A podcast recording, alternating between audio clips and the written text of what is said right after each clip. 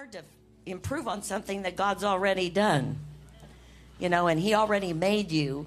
He made you free, and He whom the Son sets free is free indeed. Today we're going to be continuing uh, talking about faith. We talked about faith the first two Sundays of August, and um, we talked about faith, the Word, and faith, and how faith comes by hearing, and hearing the hearing the Word of God, the written Word of God, the the word that God gives us as a rhema word by the leading of the Holy Spirit.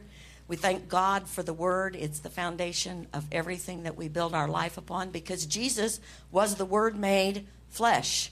And so as we look at the word of God, we consider it to be truth this morning. If you'll turn to Colossians 1:27, uh, the second Sunday that we preached, we shared on uh, mountain moving faith. And today the message is hope of glory. You know, in 1 Corinthians 13, it says, Now abide faith, hope, and love. On Wednesday night, we're going to share on love. Uh, the message will be Love ensures our provision. And so you need to come on Wednesday night. That'll be the last of the series on faith. And then, of course, Sarah and Caleb are, are next week here in the services. Um, Colossians 1 27, and I'm actually going to read uh, 26. This is Paul teaching, and it says, the mystery which has been hidden from ages and from generations, but now has been revealed to his saints. Now, if you took communion today and you believe Jesus is your Lord and Savior, you are a saint. Turn to your neighbor and say, Hard to believe. maybe hard to believe by the person maybe you're sitting next to, and maybe you know them, but that's what you're called and referred to in the Bible, saints.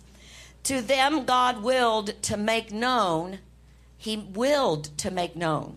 God is not trying to keep secrets. God willed to make known what are the riches of the glory of this mystery among the Gentiles, which is Christ in you. Everybody say, Christ in me. Christ in you or me, the hope of glory. I want Elizabeth um, to read this out of the Message Bible, and um, I, I have to say, she said, I'll read it out of my phone. Isn't, aren't we living in a miraculous day? Hallelujah. I'll get my phone. My granddaughter, one day, uh, I looked over and she had her phone out and was just going lickety split down here, Rachel, and I thought, oh my goodness, she's texting. She said, no, Grandma, I'm following along in the Bible while you're preaching. I'm making notes. And she was. And uh, Praise the Lord, I tell you, we are moving in a fast world, but it gets us all around the world to share Jesus. Amen. So listen as she shares this because the Message Bible puts things in a little different light, just very easy to understand. This mystery has been kept in the dark for a long time, but now it's out in the open. God wanted everyone, not just Jews, to know this rich and glorious secret inside and out regardless of their background, regardless of their religious standing. The mystery in a nutshell is just this Christ is in you. Therefore, you can look forward to sharing in God's glory. It's that simple. That is the substance of our message. We preach in Christ. Oh, no. Yes, that's it. that is the substance of our message. What is the substance of our message? Christ in us. Isn't that amazing? That is amazing. That's what Calvary did. It took heaven and it put it inside every person. God said, I'm going to write the laws in your heart. You're going to know it from the inside out. And I don't know about you, but every time uh, I think about that, it's like, that's amazing that inside me lives the very spirit of a living God. I can know what God is thinking. You know, some people say, well, you never know what God is going to do. Well, that may be for an unbeliever, but every believer has the ability to know what God wants to do in their life. And this morning, as we look at this, the Bible says we walk by faith and not by sight. And it says faith is the substance of things hoped for, the evidence of things not seen. That's that's Hebrews 11, 1. Now I want to read to you what I felt the Holy Spirit quicken to me as I was praying for this message. When the enemy attacks your faith, he goes after your hope. Because without hope, faith has no substance and cannot prevail over the unseen. See, faith is the substance of things hoped for, the evidence of things not seen. So the unseen has to be brought into the realm of the seen. Do you remember Abraham? How it says that he, it says even contrary to hope, he hoped. That's what it says in Romans chapter 4. Contrary to hope, what does that mean? Contrary to the hope that he could see in the world, he hoped and believed God for the impossible that he could not see. Now, God had shown him all the stars in the heavens and said, So shall your descendants be. But in the natural, he had no descendant. So, hope is something that's critical to faith. And I believe the enemy continually, like this word says, he attacks our hope.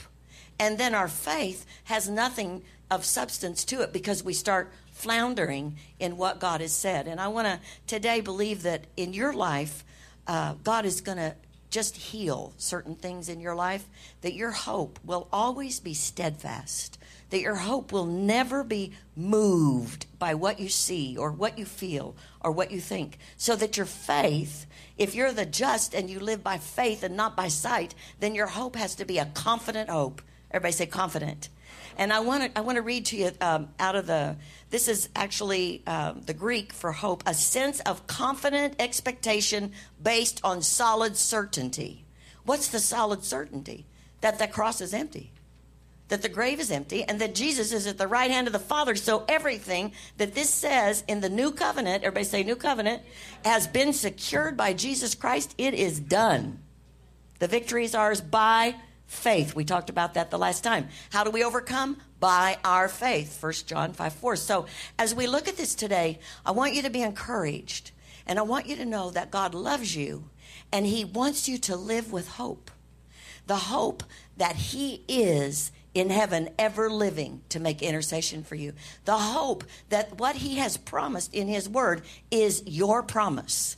It's not just Charlie's over there or, you know, Aunt Sally's, it's yours. That's your hope. And so as we look at this, begin to let your heart and your mind rise up to receive what God is saying. In Romans 12, 1 and 2, and I've heard this scripture many times, my husband for years. You know, I think he has a few, how many of you know people have a few scriptures that are just their scriptures? This is one my husband preached all the time. And uh, I beseech you, therefore, brethren, this is Romans 12, 1 brethren, by the mercies of God, and this applies to ladies too, that you present your bodies a living sacrifice, holy acceptable to God, which is your reasonable service, and do not be conformed to this world, but be transformed by the renewing of your mind. What sits between your ears has great control over your life. God did not want you to be mindless. But he did put his spirit on the inside of you to control that mind, to begin to rule and to reign over your mind. And, and it says, you know, uh, greater is he that is in us than he that is in the world. Why does it say that? So we recognize there's a force living in us that will rule us and guide us and lead us in every facet of our life, and that the world and its system does not have control over us as a believer. There's something greater on the inside, but we have to yield to the greater. We can't just say, oh, it's greater. We have to yield to that greater voice or that Spirit of God on the inside. So it says, Do not be conformed to this world, but be transformed by the renewing of your mind, that you may prove what is the good and acceptable and perfect will of God. I don't believe there's three wills. I just believe those are adjectives that describe it. The good and acceptable and perfect will of God is that we be transformed in our mind to think like God thinks. Turn to your neighbor and say, That's amazing. Well, it does say in, in 1 Corinthians chapter 2 that we have the mind of Christ. And sometimes it takes a while for his mind and his thoughts and his processes to overrule what we've already learned and, and the behavior we've learned. But in my Bible, I want to read a little something to you. It's, a, it's a, called Kingdom Dynamics in my Bible, but it talks about renewal of the mind. What does that mean? To renew is to renovate, implying a restoration to freshness or to an original state. Everybody say original state. The original state for every believer is Genesis chapter 1 when God created them male and female and he gave them dominion and told them to take dominion over the earth. That's the original state. Calvary put us in that position. Now whether we're living it or not is our choice. Everybody say choice. See, everything, Jesus, you didn't get the Holy Spirit part way. You got the whole enchilada. When you got the Holy Ghost, you didn't get an arm and a leg. You got the whole thing. Everything that is God is in you through the power of the Holy Spirit. Now, all of us have to yield, like I said earlier, to that influence and begin to receive what God says. I pray today you yield to the influence of the Holy Spirit because God is going to liberate you in an area of your life that I believe God showed me is the greatest hindrance of hope in people who know God. People who know God. And so, as we look at this, I want you to hear this part. It says it in, intimates the potential of redemption's power to reinstate features of God's original intention for humanity and a recovery of many potentialities of the human mind and soul as designed before the fall. You know, people who've been on drugs and they say that drugs affect people's minds, when they receive Jesus and they begin to learn the Word of God, the Word is living and active and sharper than any two edged sword. It'll take their brain and heal it. You say, Well, I know somebody didn't happen. You really have to get the Word in there. You, you, you have to so sow the Word that the Word overtakes every other thought process because this is what it goes on and it says it says the mind constitutes the intellect or understanding but also includes all that is described in the word mindset that is the feelings and the will. They're all combined in that process of the mind. Being transformed by the renewal of the mind indicates a literal change listen to this in the form and formulas of thought or being. This describes redemption's provision of power to instill godliness in us. You know, people work so hard to be godly, and all we have to do is memorize the Word of God, hold it in our heart, and the Word starts working, and it changes what we think. And this is the process that happens. First, our thoughts, which lead to formulating our purpose, which proceed to dictate our actions, and thus our actions become character, determining habits, shaping the life, and setting the course for the future. It's a process. Oh, that's good. You need to shout hallelujah. I mean, that is good because this is the goodness of it. God is so generous that you can't do it, but He can. But you have to believe and, and put that word in you to the point where that word overrides everything else you know. When Sharon began to sing over Billy Joe, his flesh had died.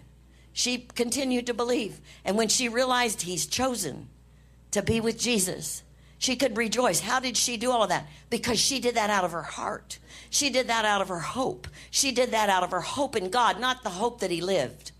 Did you hear me?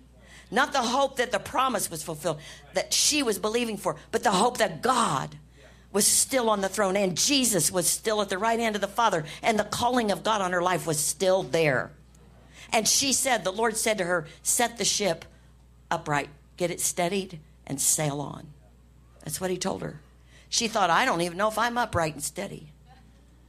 But she said, and she told me, I have to pray every Sunday. I'm still doing my notes over when I'm sitting on the front row. I said, I understand, sister. Been right there myself. Hallelujah. Sometimes we do things we don't know we could even do because of the hope of God on the inside of us, not because of us. And so when we get that hope in the right perspective, we can receive all that God has for us. 2 Timothy 8 and 9, I'd like you just to turn there. These scriptures will come up on the screen if you don't have your Bible with you. But 2 Timothy you know, Paul is teaching Timothy and he's talking to him about being strong in grace. In other words, once you start down this path, you cannot turn back. Once you start after Jesus, you stay with it. You have to keep going. And it says in verse 8, remember. Everybody say, remember. That's what it says about communion. Jesus said, do this in remembrance of me. Well, this is about him. Remember that Jesus Christ of the seed of David was raised from the dead according to the gospel, for which I suffered troubles and evildoer. In other words, Paul was accused of being off base. How many of you, as a Christian, ever been accused of being a little, you know, mm, whatever you want to call it? Well, he was accused of that, even to the point of chains. In other words, he got in serious trouble. But this is amazing. But the word of God is not chained. Whether you are in chains, whether you're in a hard place, no matter what you're facing, no matter what you're going through, if you're putting the word of God in you, it is working mightily in you. And it is not changed. It is a living word. It is a powerful word. And it says that that word sees everything that is in us everything we can't hide anything It goes on. That's what it says in Hebrews uh, chapter four. That it, it, it it's uh, three. It's in us. It's hiding in or four. It's hiding in us. It's working in us. We don't always know it, and that's what I want to talk about, about today. The Word of God that's hiding on the inside of you, that brings you into a position where God can help you. I want you to say this: Hope does not disappoint. Now you may be sitting here and be one of the most disappointed people in your life. That you know you don't even know why you're disappointed, but God does. And that's why I believe right now, if we tune into the Holy Spirit and listen to His voice right now, you will be made free because God makes people free. And this is what it says, and I, and I want you to turn to uh, Romans chapter 5. Now, we've talked uh, Hebrews 11 1. Faith is the substance of things hoped for, the evidence of things not seen. How does faith come? Faith comes by hearing the word of God, hearing and hearing the word of God. Romans 10 17. Let's look at Romans 5, and I'm going to read from the beginning of 5, verse 1. Therefore, having been justified by, faith. justified by, faith. but faith is based on hope.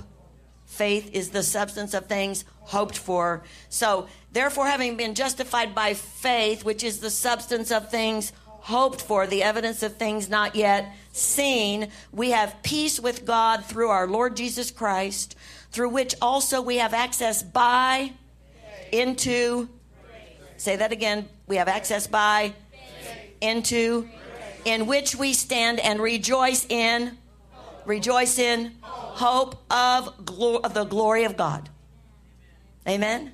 And then it says and not only that, but we also glory in tribulations, knowing that tribulations produce perseverance, and perseverance, character, and character. Isn't that something? How many of you thought your tribulation was going to cause you to have hope? See, the devil's intention is that your tribulation cause you to be hopeless. But God intends that when the devil comes and puts a situation in front of us, that in that situation we are going to find God to be everything he said he was. And when we find him to be everything he was, then our hope rises up out of that. So if you're in that situation today, begin to see what it is. What is it? What is God doing? What, what is God going to use this thing? He says he works all things together for good for those who love God and are called according to his purpose. And we're all called according to a purpose. We have a purpose in God.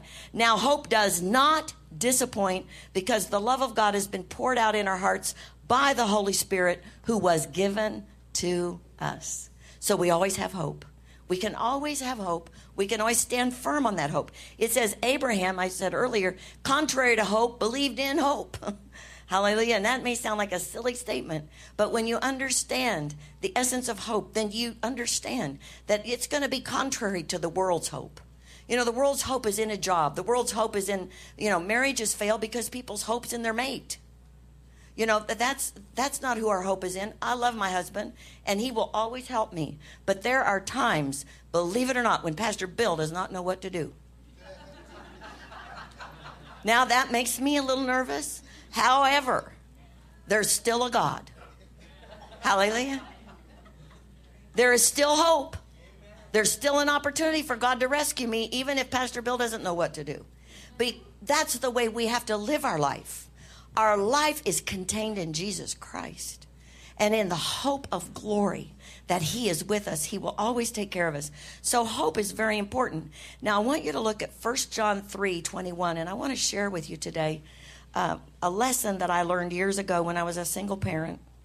Uh, you know, if you if you've ever uh, shipwrecked your life by your own choices, and probably you know, maybe you've never done that, but I certainly did. When I was 28 and ended up divorced and and uh, thought I thought I had a better way and a better idea, and somebody passed that law that said, you know, you can get a divorce just because you want one, and uh, no fault is called no fault. There's no divorce that hasn't got fault in it.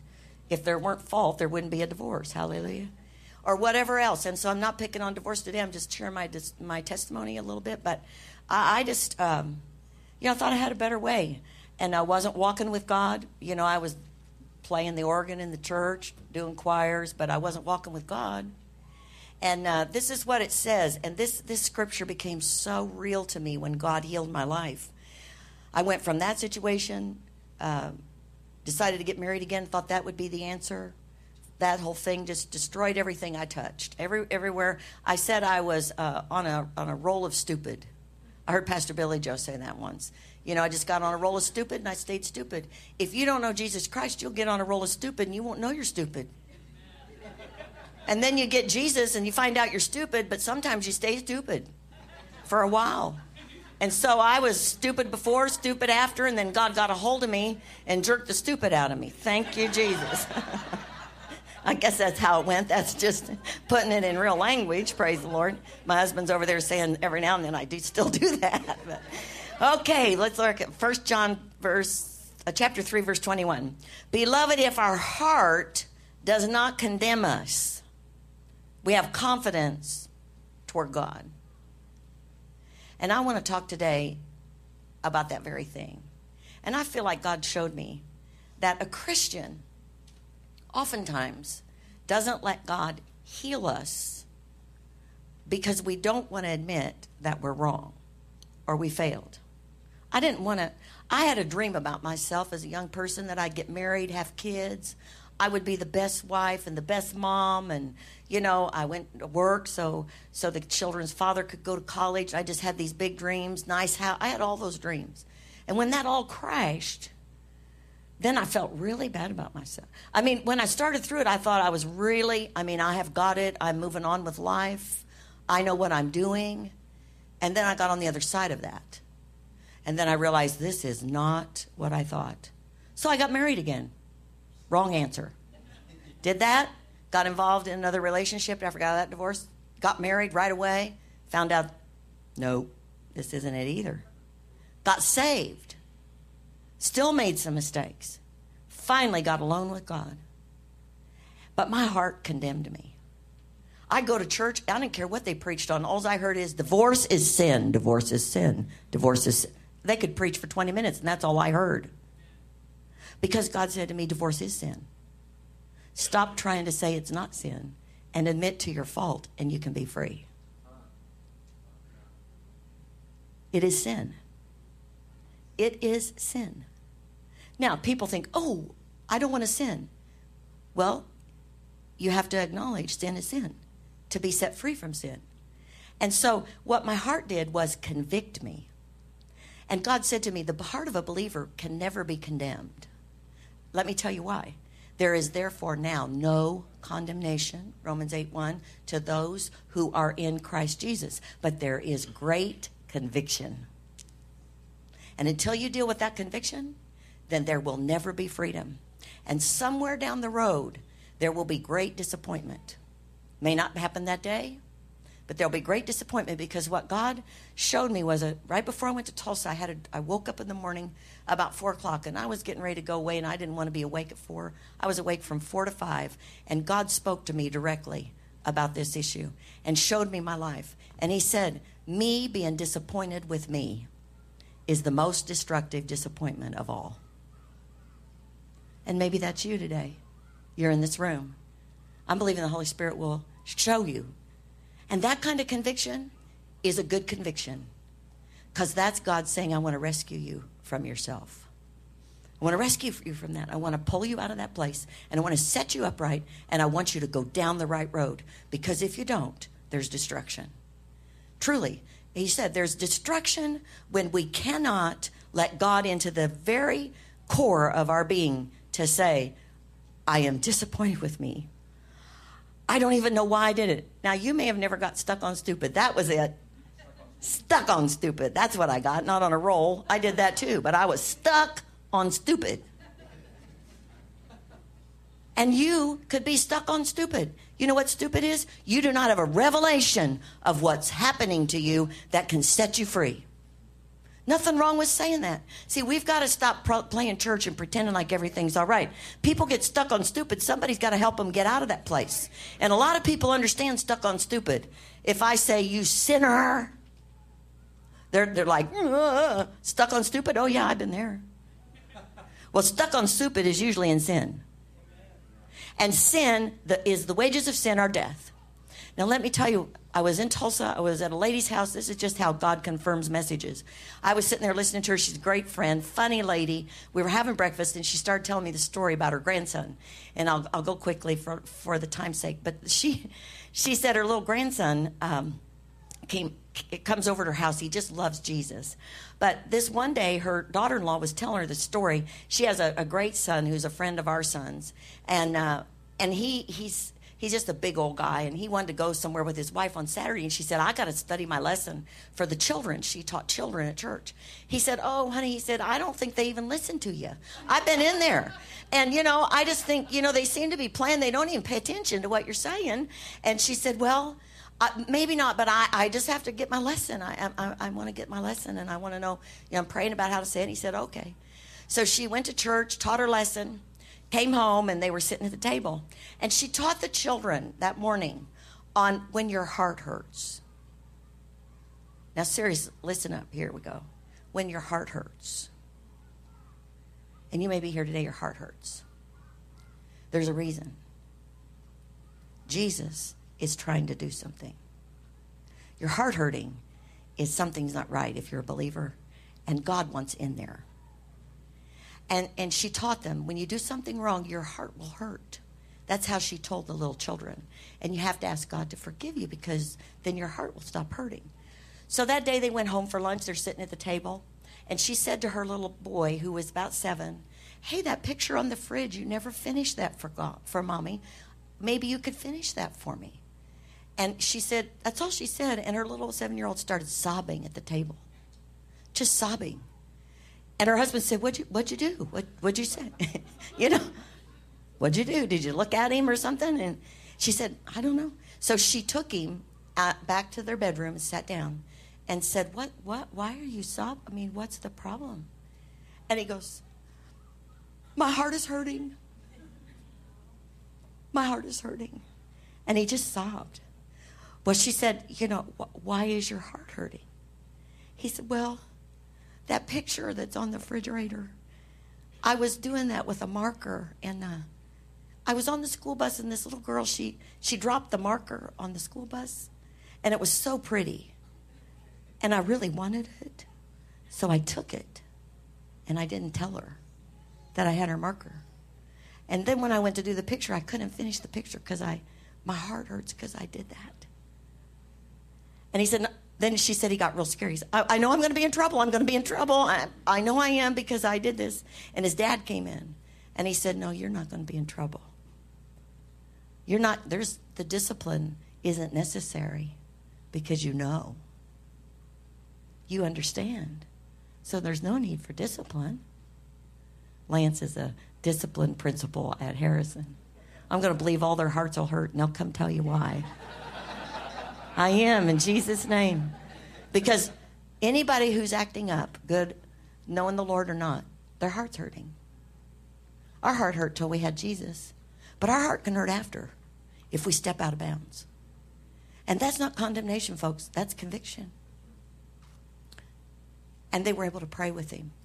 But, but his dad said, You will have to take the marker and give it back to the little girl so that the lesson was complete. I say to you today, you may be here and your heart is hurting. Will you bow your heads? Father, in Jesus' name, We hope you've been encouraged, strengthened, and challenged in your walk with Jesus. If you need prayer for situations in your life, we encourage you to email us at prayer at victorylafayette.org or call our offices at 765 447 7777. If you desire to make Jesus the Lord of your life, or if you have drifted away from the relationship you once had, I encourage you to pray this prayer with me today. Heavenly Father, I believe that you love me. I believe Jesus died for me and rose from the dead. Today, I confess Jesus as my Lord and Savior, and I receive the forgiveness for all my sins. Holy Spirit, I thank you that you come into my life and empower me to live a victorious life. Thank you for saving me. In Jesus' name, amen.